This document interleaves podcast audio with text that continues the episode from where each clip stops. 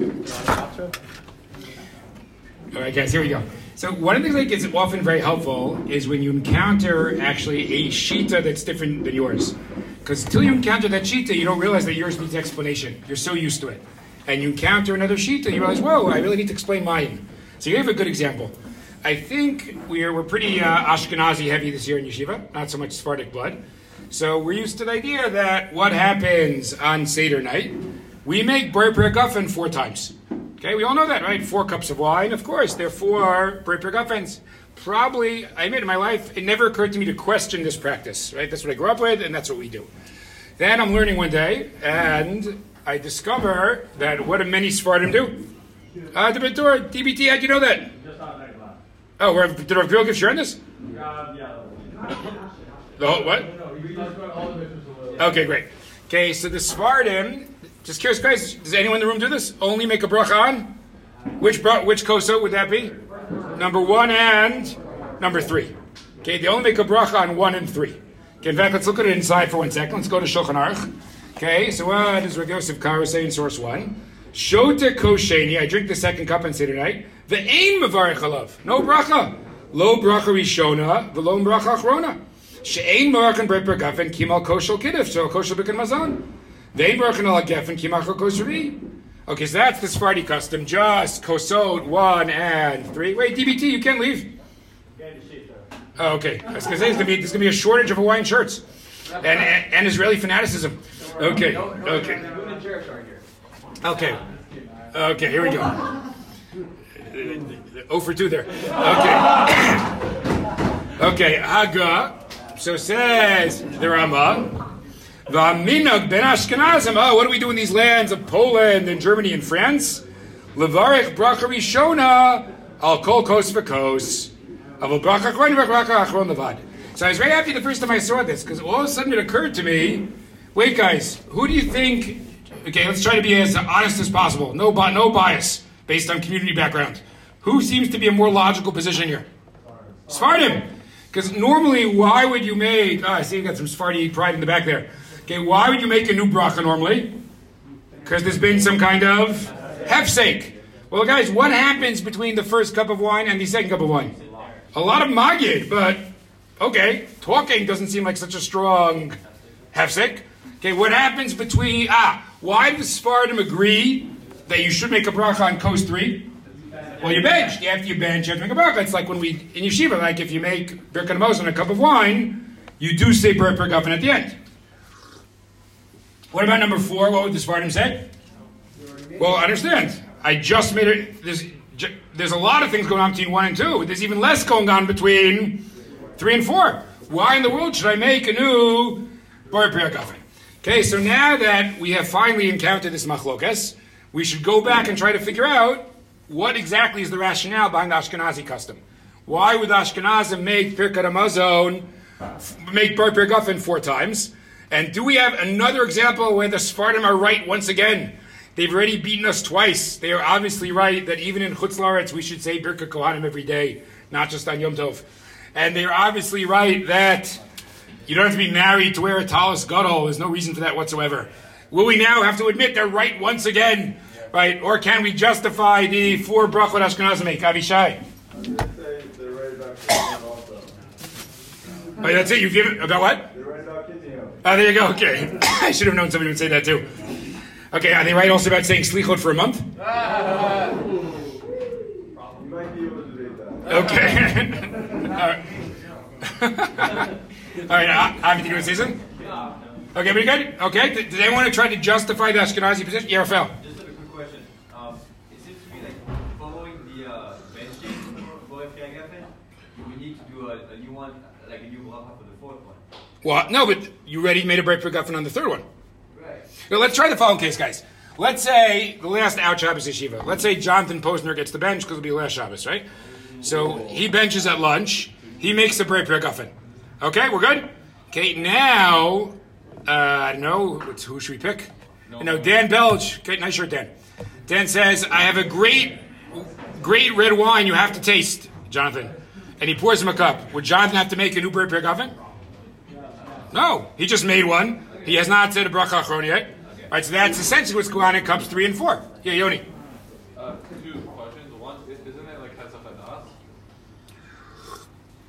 Okay, so Yoni's onto something. We're going to have to figure out how we define things like hefsek and hesachadat. What does... So Yoni's giving us one clear way to go here. What would be one clear way to go? To say that the Ashkenazim assume there's some kind of break. There is some kind of halachic interruption. Because of that halachic interruption, you have to make a new Brit Pir Gafen. I just want to point out, though, just think about when you say hesachadat, just let's apply it to our case, guys. Let's say David Bento and I are enjoying a nice lunch one day. Okay, and we're discussing, I don't know, uh, the Israeli army. Okay, even if we're not thinking about the cup of drink in front of us, after twenty minutes, would we have to make a new bracha? No. Right? Meaning, not every conversation is by definition a hefsek, a hesachadat. So you still have to work out the argument. What is it about? Okay, I'm going to here, guys. If you want to go the hefsek route, you'll have to work out what happens between cup one and two, and what happens between cup three and four that constitutes a halachic hefsek. Okay, why is that different than he and I discussing Cleveland Browns? Right? You'll have to work that out. On the other way is that, like, there's not going to be a stretch where, like, you have to have room for for afikomen, so maybe you weren't savata enough to bench each time.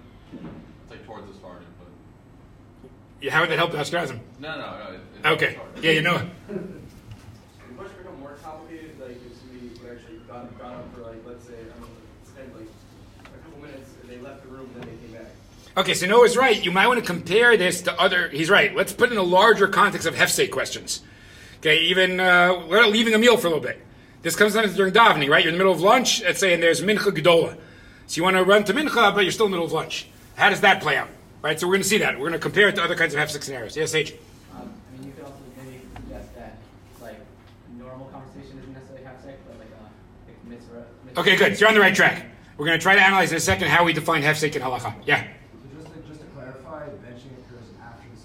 Okay, let's do this for one second, guys, actually. Thank you, Josh Shapiro. Very good. Okay, guys, let's just remember one interesting thing about Pesach night. All of the kosod, or not just kosod, they're attached to a mitzvah. Okay, so let's go through all four, and this will help you, in your mind, remember where they all are. What is the first mitzvah kos one is attached to? Kiddush. Excellent. Kos two is attached to?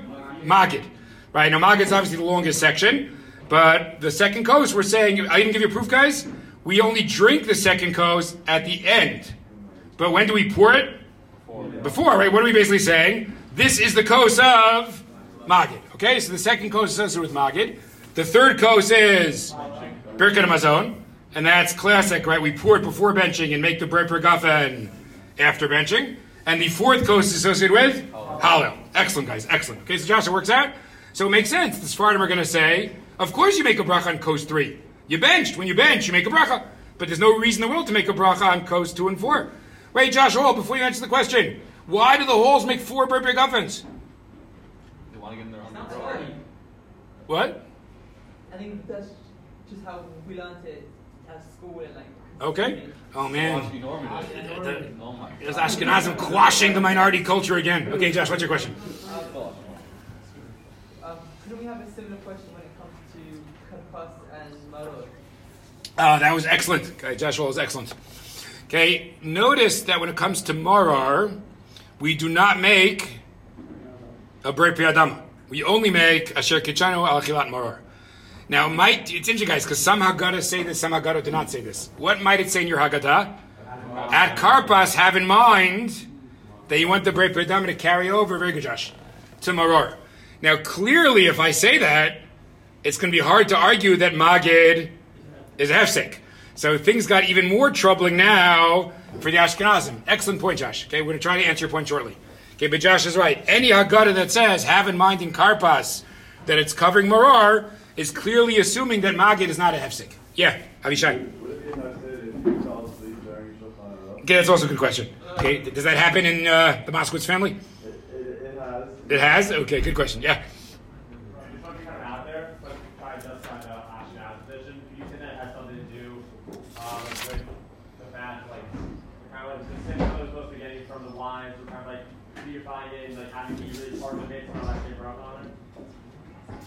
Yeah, say it again. I'm sorry, I got distracted for a second. I'm talking about after, just like, you're always like, you're supposed to be through one, like, have some sort of simcha, and then, like, you're supposed to be like a main two, like, really add to the. Oh, very good. So I think David Bintur is on to something. I was kind of hinting at this. I thought one of you would get there shortly. Uh, this will be the end of Shir. Maybe the answer to Ashkenazi tradition is not to work through Hefsek. that maybe we could justify the Brer Pegafen in some other rubric and not because of F six. I think we've set up this year very well. Okay, guys, what do we have here? We understand the Sephardi position perfectly. The Sephardim say there's no reason why your first bracha can't cover the second cup. There's no reason why your third bracha can't cover the fourth cup. Now, according to David Bento, he's right. Ashkenazim can say one of two things. Ashkenazim could either say, oh, you're wrong about the rules of Hefsek. There has been a Hefsek here. Or Ashkenazim could say, Sephardim, you're totally right about the rules of Hefsek, but maybe this is a different kind of Brer Pegafen. The Brer Pegafen is playing a different role here, and that's why we're making four of them. Excellent. So we're going to see that as we go along here. Just one quick thing. I want to answer the Josh Hall question. If everyone could go to the end of source seven. Okay? We're going to, just because Josh Hall brought it up early. Okay, everyone see the M. Tomar, four lines from the end? Okay, now he's gonna, he asked exactly Josh's question. Who is this? The Ran, right? Yes, here's the Ran in Pesachim. Says the Ran, V'im Tomar, V'lama enum v'rech al hamarar, burpi adama. Why didn't you make a burpi adama in the mar? Shapli shabirch betibul rishon, hari hifsik bein taim, ha'alava, brachas shesidra al kosheni. V'yu l'kanam enum v'rech hamar lechomor, v'lama burpi adama klas. He asked exactly your question, Josh Hall. Okay, how you doing there, Eitan? Okay. Tell Rav Judy he's not serious. Okay, so... Okay, guys, Rav Judah and Rav David, they're just in charge of Bittul Torah for these years. Okay, okay, so what's the question, guys? If if it, you're going to tell me it's a hefsek, you Ashkenazim, how do you justify not make a Brer Pedaman? Guys, don't read ahead, actually. Can anyone answer the question without reading ahead? How do you justify not making a Brer Pedaman on the Morar without having to claim there's a hefsek? Ah, Yoni Zerman, way to go. Let's keep reading. Yesh lomar she'eino nifter b'kach b'rei padam shabich b'tchila ella birkat hamotzi potroto. I have a much simpler answer, says the Ran. Don't forget, motzi matzah is before maror. So why is it different than a thousand dinners during the year? Right, after I made a bracha on lechem, I can include my vegetable dish as part of the meal. So I know, guys, it's true that many of your Haggadah say, have in mind at the karpas. Just realize it's not obvious that's really what's going on here. We now have two possible reasons why we don't say Brer Pegadam on the Morah. Maybe we don't say Brer Pegadam on the Morah because the Karpas covers it. Maybe we say Brer Pegadam on the Morah because the Matzah covers it. So, Josh, also, we could get out of your hefsek problem. The Ran is a good approach. Yeah, Joey? What's the holiday that we would say Brer Pegadam? Ah, excellent. So here's where things get really tricky, guys. These are some of the most tricky halachot to re- realize. But I have to admit, guys, I made it, a lot of you are like this also. I grew up in a world where kind of we assume that hamotzi just covers everything. Okay, and maybe many of you grew up in this world also. Right? And then you learn the halacha and you realize it's a bit more complicated. That it's not obvious that hamotzi covers dessert. It's not obvious hamotzi covers the grapefruit in the beginning of the meal. Right? Do you guys ever get to this, these questions? So again, I admit it's not the world I grew up in. I grew, we somehow had hamotzi as this magic thing that covers everything. But there might be more complicated definitions of what's really part of the meal, what's really not part of the meal. So maybe, according to some of those definitions, moror is not really part of the meal, and therefore the hamotzi wouldn't cover it, and then you would need the hadama from karpas to cover it. So you really have to analyze those questions. What is part of the meal, what's not part of the meal? Okay, yeah, Avishai. Avishai, you're, you're on fire today. What happened? I don't know. Okay, great. Um, interesting, I don't know. Okay, good. Um, right, thanks a lot. The first interesting topic I picked all year. yeah, yeah, yeah, yeah, I'm just kidding, Avishai. Yeah, go ahead. um, I was, I was wanted to really make a bracha on Maror uh, explicitly, they could have, you know, the, the order of the Seder is very particular. So the fact that it's after Motzi, I don't think it's any mistake. Uh, very interesting. Okay, so Avishai has a very clever point, uh, that uh, it isn't even the, the, the structural decision, right? There was a choice to place Maror after Matzah. Very good. Okay, anybody else so far? Okay, so let's try to start with the first route, not the David Bentor route. The Hefsek root. Let's see if we can come with some rules of Hefsek. Okay, so please look at the Gemara in Chula in the second Gemara, second source. Okay, here we go.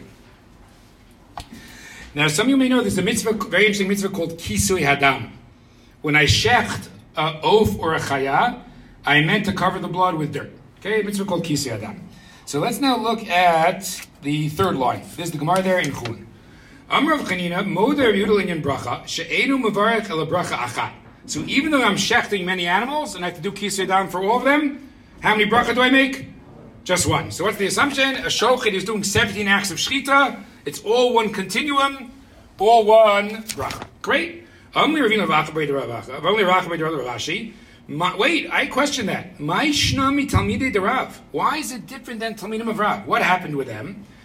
The Rav Bruner of Kanal Talmid Rav have a Yatvei Besudata. So two of Rav's students are sitting at a meal. Kayalai Rav Yeba Saba. Amrulei, they say to Rav Yeba Saba, Hav Livarich. Let us bench. bench. Now, this probably happens to you at home a lot, right, guys? Someone says time to bench, and then someone else starts a really good conversation. And then you don't bench for another half an hour. So what happened after they said, let's bench? Hadr amrulei havlishdei. I guess the conversation continued. And what did they say at that point? Let's drink. Right now, it is, we got a little thirsty here in this good conversation. Amrulu Rav Yeba Saba, hachim Rav, kiven de amr havli varech. Once we've decided to bench, itzer lei lemishtei chamra. What's What's happened? We've closed the meal. And at that point, you can't drink more. Ah, now let's make the jump. So he says that shows that when we say let's bench, we've closed the meal. You can't. You would need a new bracha to drink more.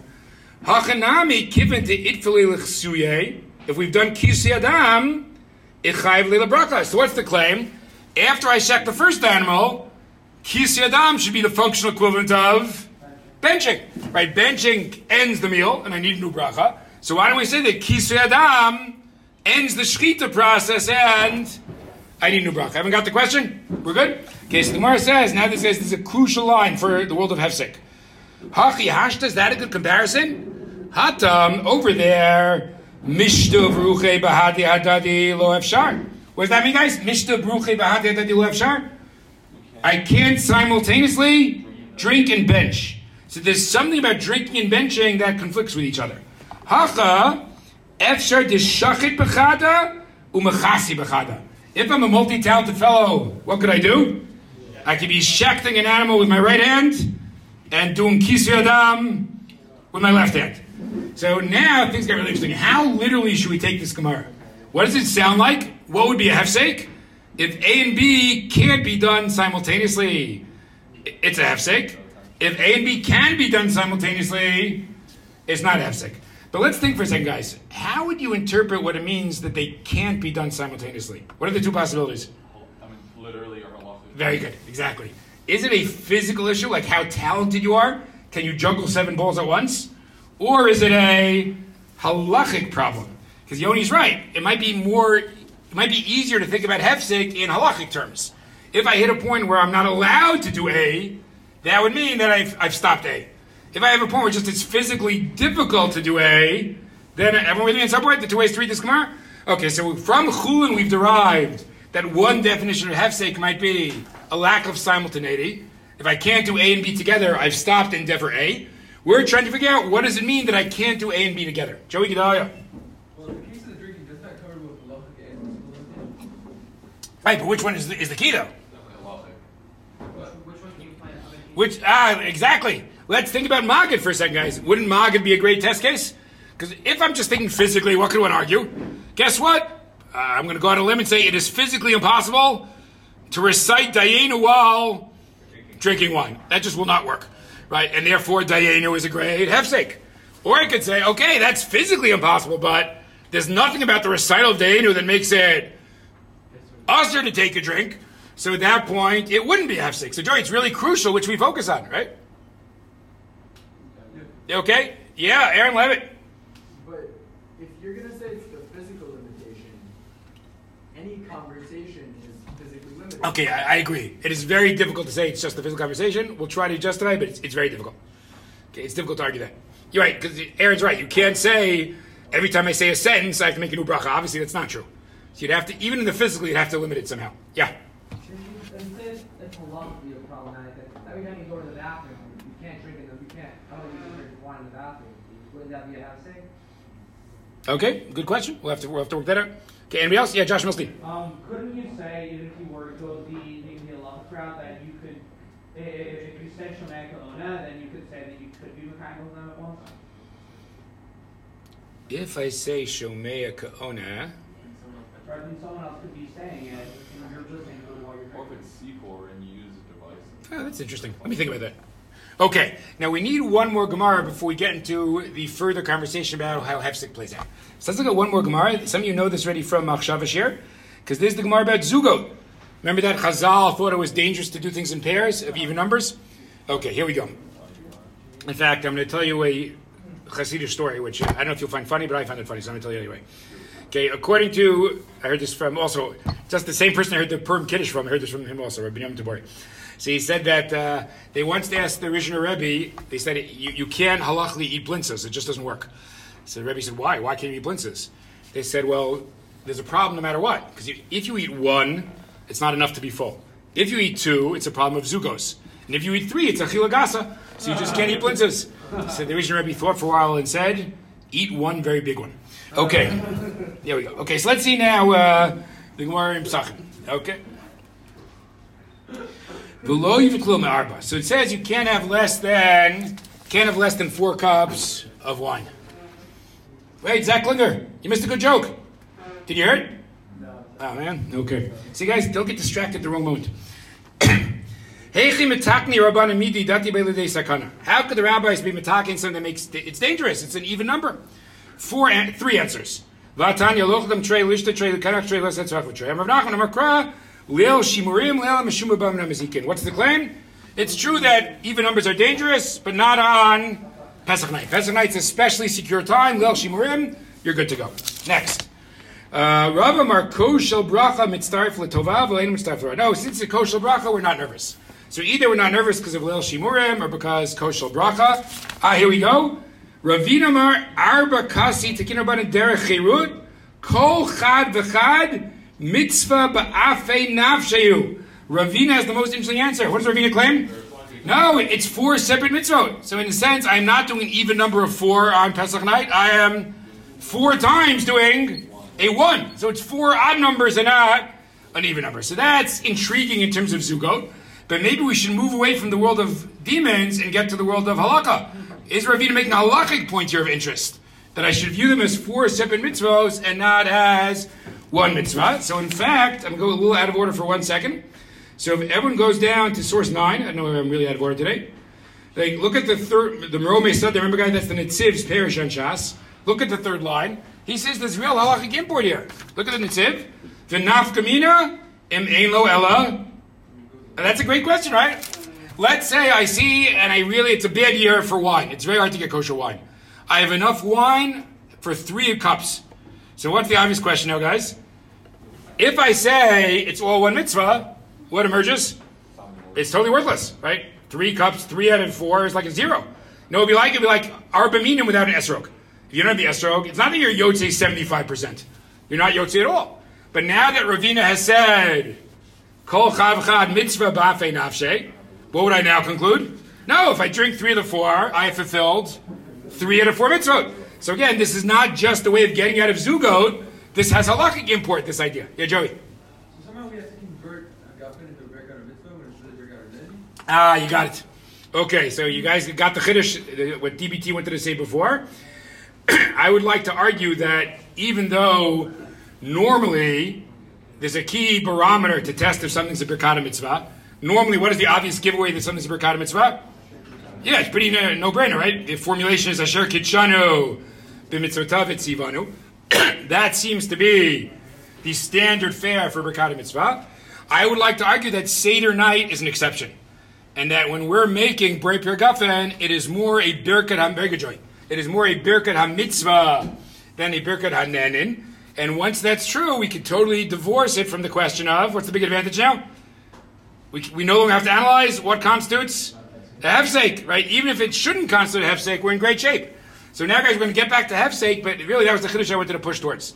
That maybe it's a mistake to go down the hefsek path, and maybe the Sephardim are right, that it really shouldn't constitute a hefsek.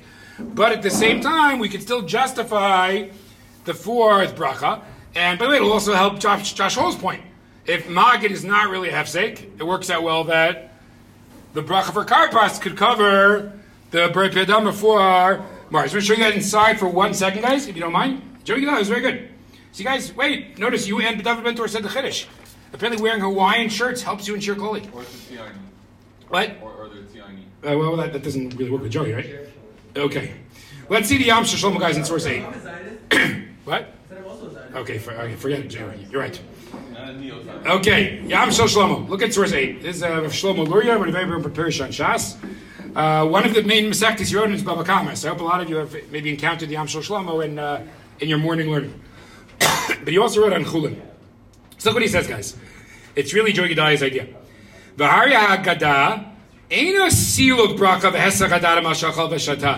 What's he very adamant about? Magid is simply not. There's nothing you have to say. There's no Hesach Haddad. What are you talking about? We're discussing Yitzhak Mitzrayim. Why does that mean that I've stopped my continuity of the Brei Pergafen? V'afilu haki katav shetzarech levek Brei Pergafen al kos hagadah. V'imkein hu adin b'mid palel. Ah, here now when he gets into the davening question. Mikom hakom kimin she'enanu mevarkim al kos hagadah. Memelu b'mid palel b'toch sudato lo natin kavatayik liverash. Okay, we've got aside for a second. We follow the Rif. Where's the Rif Paskin? Umavarchin al kol kasa v'kasa. The Rif actually is on the Ashkenazi side here. Make a bracha four times. V'chein ha'minhag b'chol medinat Ashkenaz. Imkein lo yitechein ha'midivrei Rosh ha'katav ha'chat t'tfila lo ha'vihevsek. El tzarech lachzor l'varech. V'leta. Here we go, guys. So he's still, I'm not getting into it, I know it's a little confusing, guys. Basically, he's in the world of Hefsek, he's still trying to figure out, does it fit with other psakim about Hefsek? Does it fit with how we paskin when you daven mincha in the middle? And he's working that out, but now now his key move. Ah, Veleta. This is all wrong. Demashin who give the varich al kol kasa v'kasa. Here is a explicit one, guys. Lav mishum hefsek v'hesach hadadu. It has nothing to do with hefsek. That is not what's going on in the Ashkenazi tradition. Dimkein havle nam levarich bracha rishonach achronach hakos rishon. Ah, that's an interesting point we need to discuss yet, guys. We didn't discuss yet how many bracha achronas we should make. Now let's think for a second, guys. And here the Sfarim and Ashkenazim are on the same team. How many bracha achronas do you make during the Seder? So you obviously do benching. And then you do al hagefen after the fourth goes, right? That Ashkenazim and Sfarim agree. But wait, if we really think that there's no continuity between Kos one and Kos two, maybe Ashkenazim should make a bracha achrona after the first kos, right? After all, it's not going to be carried over till kos two, and we don't do that. Says Rav Shlomo Luria, that's another proof that we're not really in the world of hefsek. Ah, so what's going on? El disfili de ma'achar shechacham tiknu dal kosot the kol chavachad milta itkein kol chada mitzvah b'fnei atzmoi. Each one is its own mitzvah. Umishum hachi mevarchin al kulu. Now, I admit, Joey, he doesn't use the exact terminology you and I used, but doesn't it sound like that's the point? Right? The bracha here is giving recognition of each kos as an independent mitzvah. So in my mind, that's a way of saying, here, Brei Pergafen functions as a berkat ha-mitzvah. So let me just sum up and I'll take comments, but I really think this is the good chiddush of, the, of this year here, guys.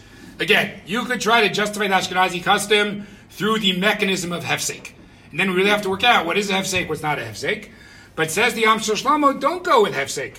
In fact, it, there's a lot of advantages to not go with hefsek. It's really because each one is a separate mitzvah.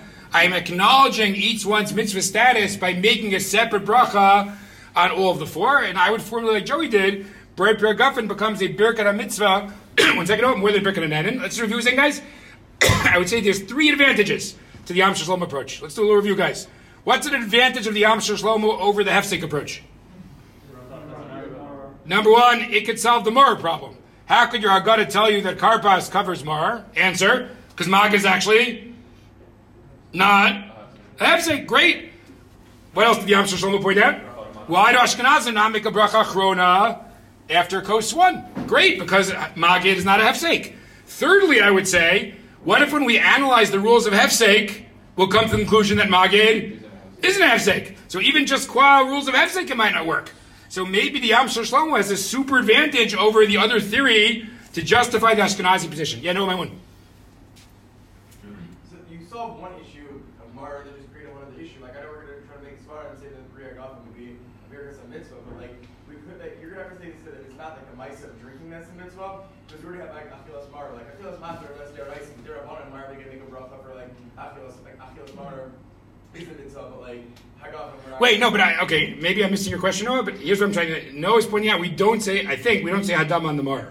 But I would say that Mar doesn't need the Hadamah because it, ah, it's like, why why do we choose to do that as opposed to making Asher Kirchanu? Is that the question? Wait, why do we make a, why, why do we make a beer that's on the Mar? Okay, so ah, okay, that's a good question. I would just point out one thing. You did throw in the Durabanan issue. We do make brick and a mitzvah on Durabanan. So. No, I mean, my point was to say that someone's like, I mean, we could say matzahs aside. Like matzah would not be like a. Uh, okay, I, I hear Noah's question. I'm going to repeat Noah's question. You tell me if this is right, Noah. Right, you would still have to come to a funny conclusion that Chazal wanted there to be brick and a mitzvahs for everything we do Seder night. When it came tomorrow, how did Chazal choose to do it? Oh, we'll use the old standard formulation. Asher kitshanu mitzvotav tzivanu. When it comes to wine, all of a sudden they said, oh, instead of the standard formulation, we're just going to use Brei Piragofen. That's that's your question, right, Noah? Right. So that's, that's, that's why they make more sweat. Okay, so I hear. So Noah's right. Maybe, I, I admit, I don't have a great suggestion offhand, even though I'm still convinced of the idea. You don't want to like, well, why did Chazal go this route? This is an unusual route for them to go. Why they choose to, you know, hide the Birkat HaMitzvah under the formula of Brei Piragofen? That's a fair question. That is a fair question. Yeah, Jonathan. Um, So if we're going to go the, the, the root of each, each uh, causes its own uh, mitzvah, so would that mean then that Spartan would hold that they're not? Ah, no. What could, what could Spartan say, guys? That even, the, that's an interesting question, Jonathan. That was a very interesting question. Couldn't Spartan say that even in the world of Birkat HaMitzvot, you don't need to make the same Birkat HaMitzvah multiple times? Let me just think out loud for one second. It's funny because I actually have the opposite problem. Yeah, John, that is a good question, actually. Okay, I want to, can I give you just the opposite case for a second, guys? Okay, I think you guys will find this interesting, and maybe I'll give Shir Klan after Pesach. Or maybe next week, we'll see. Um, okay, famous machloket about Sfirat HaOmer. What's the machloket? If I miss one night, can I continue? So if you are a natural-born Lamdan, like Josh Bilstein, so you look at that machloket and you say, I can easily explain it. What does it depend on? Is Sfirat HaOmer one mitzvah to count forty-nine times? Or is it forty-nine separate mitzvahs, right? Isn't that the simplest explanation? If I say it's one mitzvah to count forty-nine times, so if I miss one, again, it's like three quarters of the lulav. It's all over. But if it's forty-nine separate mitzvah, why in the world can't I make a bracha each night, right? That's what every lamdan in the history of Judaism has said. Okay, but the Pri Megadim asks a killer question. Shows up the Pri Megadim and says, wait, we make a bracha every night. How can we make a bracha every night? That means we're making forty-nine brachot on one mitzvah, right? Wouldn't that make much more sense if it's forty-nine separate mitzvahs? So why doesn't the bracha kind of end the conversation? The fact that we're willing to make forty-nine brachot might indicate that it's all that's forty-nine separate mitzvah. Okay, so Rav Soloveitchik is a very beautiful piece answering it, but it just occurred to me, Jonathan, it's kind of like it's all interesting. It's like the opposite case. Like you might wonder, can I make forty-nine brachot on forty-nine components of one mitzvah? And you're saying, can I make two brachot on to, in order to cover four mitzvot? Okay, that's a very interesting question. I have to think about it. Yeah, Al. Uh, I just kind of related to that. I just found a Beis Yosef quoting the Rosh. Rosh is the opposite. Rosh and Rambam, I guess, against the Rif. Yeah. But it says, even though. Okay, uh, yeah, I'll just stop for one second because that's a piece of knowledge every Jew should have. So I'm just going to explain to everybody if that's okay. Okay, guys, there's certain things you just need to know in life. Okay, which even if it's just memorization, just certain facts you need to know. But one of the good things about being in a Beit Midrash, if you're in the right Beit Midrash, is you pick up a lot of things from osmosis. You just like overhear it at some point, and uh, that's why, guys, even if you're just wasting time, you should hang out in the Beit Midrash. Some guys like to sit right here, they overhear what I say to my chavrutos. It's really great. Okay, so here's the thing everyone should know. When the Beis Yosef is trying to figure out how to pasken, he famously, Rav Yosef Cairo, he famously said, I rely on, what's the phrase though? There's a phrase you need to know, the Shlosha Amudei Hora'ah. The three pillars of Psak. Okay, that is my method. I will go with the majority of the three pillars of Psak. And his three pillars are Rif, Rambam, and Rosh. Okay, now that, I don't know if you guys realize this, but that creates a bit of a bias because Rambam and Rif often have the same shita. Okay, but that's what he says. I will follow the three pillars of Psak, the Rif, Rambam, and Rosh. This is the phrase I want you to know, the Shlosham Udei Hora. Okay, back to you, Al. So I was saying this is different because it's Rif. No, but here's the intriguing thing. Like the Rif is on the Ashkenazi side. Yeah. See, Al, you guys lost out the Rif on this one. The Rif's not going to go to Sephardi Venture Camp anymore. So the Rambam. What? Rambam says four. Oh, really? Yeah. You guys just checked? Excellent. Wait, this is great. You guys just helped me out a lot. I was, I was great I picked this year. I'm always curious about it. Because, guys, if you think about it, let's think for one second. It's hard to believe if Yosef Caro really kept to that. Because if you really kept to that, basically you wouldn't need Yosef Caro. Right? What would you do every time? Anybody could just do the math and paskin. So it's easier to say that's like a guiding principle, but that's not the only principle. So I'm always curious about examples where the, the, the Rav Yosef does not do that. So now, very interesting. So obviously, we have a good example right here. Right? He actually goes with the Rosh and ignores the Rambam and Rif. Fascinating. And the, the Rosh says... Uh, wow, we're going to send the Rosh to Sephardi adventure camp. Okay, excellent. Well,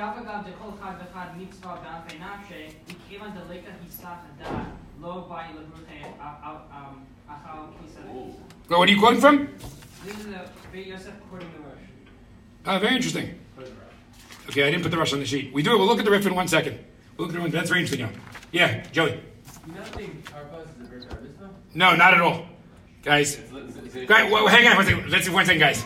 Well, oh, that's actually a really good question, Joey. When I started adding this to my shir clothing, uh, when I give this shir clothing in the future, why didn't you make a birkat mitzvah on karpas?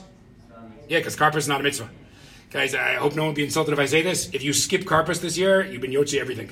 I'm not suggesting you try this at home, but it's like skipping karpas is like skipping charuset, right? It's it's okay. Okay, halachic life will go on. Yeah, Joey. What? No, no, no. Okay. On karpas, I, I, I'm not, even though I'm being radically over the Yam Shel Shlomo, I'm not changing anything about karpas and mara. Guys, what bracha to make on karpas? What kind of bracha? A simple birkat hanen and a birkat dama. Wait, wait. What bracha to make on mara? A simple birkat hamitzvah of asher kitshanu mitzvah v'tzivanu. Why do you not make a birkat hanen and on mara? We've already said two answers. Either because karpas covers it, or because hamotzi covers it. Why didn't you make a birkat a mitzvah on karpas? Because not a mitzvah. So that makes that makes a ton of sense. What did that guy say to keep in mind for karpas? Keep in mind for no. When I make the hadam, sorry, John. When I make the hadam on karpas, I'm thinking that this hadama should carry over. I'm carrying the birkat hanen from karpas to mar. Okay, Yoni. Um, like to add to Noah's question, like on Shabbos when like kiddush is a mitzvah, like mikdash Shabbat, we first say mikdash Shabbat, and like a guffin doesn't cover it. Okay, so Kiddush is a little tricky because on the one hand... Oh, wait, actually I have a good counterexample.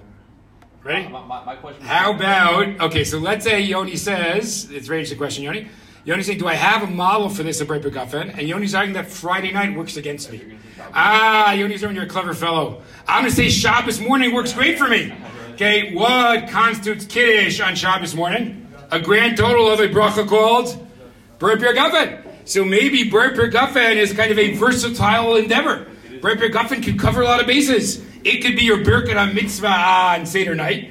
It could be your kiddush on Shabbos morning. So, uh, well, Yoni, it was so good. We're going to convert that to a strength for me. That works out great. Yeah, Josh. Um, dude, going back to the Pri Megadim question on uh, on, on forty-nine brachot, yeah. Yeah, couldn't we say that that, that we see by tefillin that when you have a suffix of when something's one bracha or two bracha, that you do make that that you don't say something bracha l'haka, but when but, but when it's not something in din, it's a suffix in din that when it comes to bracha, then you would then you would say two bracha. But yeah, but you're assuming that it's a suffix, right? But what if someone says? The reason why, if you miss a night, you don't continue is because I'm not in Pacific. I'm sure it's all one big mitzvah. Right? Here, let's take the following two shitas together, Josh. Let us say you hold, you make forty-nine brachot of the course of Sfiras HaOmer, if you don't miss. But if you miss a day, you're done. So, wait, how can you hold those two things simultaneously? If I say I miss a day, I'm done, I'm assuming it's all one mitzvah. And yet I'm making forty-nine brachot over the course of the time. I mean, that shita might not have a suffix. That shita might say, for sure, it's all in mitzvah. Okay, anyone else have a question? Yeah, David. D B T. I like that, by the way. We have to start going with D B T. Um, so, I have two questions. What, what mitzvah are you making the bracha on? In what? In the Shabbos morning example? Or the? No. Like wait, it works out great. What mitzvah you make a bracha on, on Seder night? There's a mitzvah called? Arba Kosa. Uh, you wouldn't have make a bracha on the four other mitzvot I'm associated with? Yeah. That's an interesting question. Couldn't you just say, I'll make a bracha on Arba Kosa? No. There's a mitzvah to drink four cups of wine. That's the one I'm making a bracha on. Arba Kosa, it's a mitzvah. Ah, uh, guys, do not get confused. Even though I radically claim that karpas is not a mitzvah, Arba Kosa is a mitzvah. In fact, this actually has a lot of implications. There are people who, let's say, struggle with drinking wine for various reasons, but what do they all have to figure out how to do? Somebody be yotze Seder night. So obviously, if it's just an alcohol issue, they could have grape juice. What's that other thing that people are allergic to? What's it called? Something with wine? What's that word called? No, it's with an S. No, there's, isn't there something in wine that people react to? Sulfites. Sulfites, right? So they can't have grape juice either, am I right? Is that the problem for grape juice also? Uh, okay. Okay, but that's why it comes up that, uh, you know, because it's a real, it's a real chiyuv. It's a chiyuv to have arbakos. It's a real mitzvah, David. So why can't that be what you make a bracha on? That's not, there's no mitzvah of karpas at all. Yeah, is that, are you upset that I told you that? Okay, yeah, there's no mitzvah of karpas at all. Okay? Yeah. Can you say that the mitzvah connected to um, arbakosot is super... No, that's an interesting question. I just realized when Dov made that point. Since we link all for kosot with another mitzvah, you might wonder if the bracha is also addressing the other mitzvah. That's kind of interesting. That is interesting.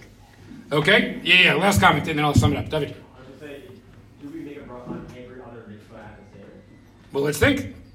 Ah, there's one we don't, although quite young we might. Let's go through all the mitzvahs of the Seder. Okay, matzah. Do we make a bracha on matzah? Yes. Yes. Moror. Yes. Arba kosod. Okay. Ah, someone just done very good. There is no bracha on magid, on sipur. Oh, sorry, I should go one more. How about halal? Yes. Okay, so we so David Bentor, really I would just convert your point into a question. It's kind of intriguing. Why is there no bracha on Sipur Yitzim Mitzrayim? So those who want to investigate that, that would be like a great thing to give a pre-Pesach Haburan. Why do we make a bracha? So Yoni's right. It's really intriguing. The question is, is it a good application? He is right that we don't make bracha on interpersonal mitzvot. It's a very fascinating theory, Yoni. Should I view Sipur Yitzim Mitzrayim as an interpersonal mitzvah or not? That, that is quite fascinating. What? No, that, that's a separate mitzvah. Okay, let's guys. We're gonna, what's relating Sipur and Zechira as a time for, for another? That's another shirkali. We're hitting a lot of shirkalis here. Okay, guys, this is an excellent day. Just a very brief summary. Okay, if you guys, this would be good for our Torah. You can tell all that over. Actually, you're not gonna be at your family tables. You can send it by Zoom. Okay, here we go, guys. Why does Sfardim only make two grub per big offense? Yes, correct, Avi. Because it makes sense. Because why in the world should you make four? Okay, if we go with the first approach, which I didn't really have a chance to explore, why do Ashkenazim make four? They think it's a hefsek. Okay, then we'll have to define dini hefsek because we didn't get a chance to. You guys can look at the sources. Okay, or what can you go with the Yam Shel Shlomo? Very exciting Kiddush. It is not because of hefsek, but it is recognizing the significance of each coast. And I wanted to say it's even viewing the Pri Megadim as a birkat ha mitzvah. Very briefly, guys, three halachic advantages and the no maimun question. What are the three halachic advantages? A, that's why the Pri Megadim for karpas could cover maror. That's why Ashkenazim don't need a bracha achrona after kos one. And that's also why, if you think in terms of dini hefsek, it shouldn't be a hefsek, we don't care. I think that's pretty strong advantages. That's a lot of advantages to the Yam Shel Shlomo approach. Okay, no one points out correctly, it's still intriguing why we have this unusual move, right? We do not see the Rabbanim doing this in other contexts to use the Pri Megadim to acknowledge the mitzvah and birkat mitzvah as opposed to just the standard formulation. All right, everybody have a great Shabbos. Ashrei Yoshvei Veisecha.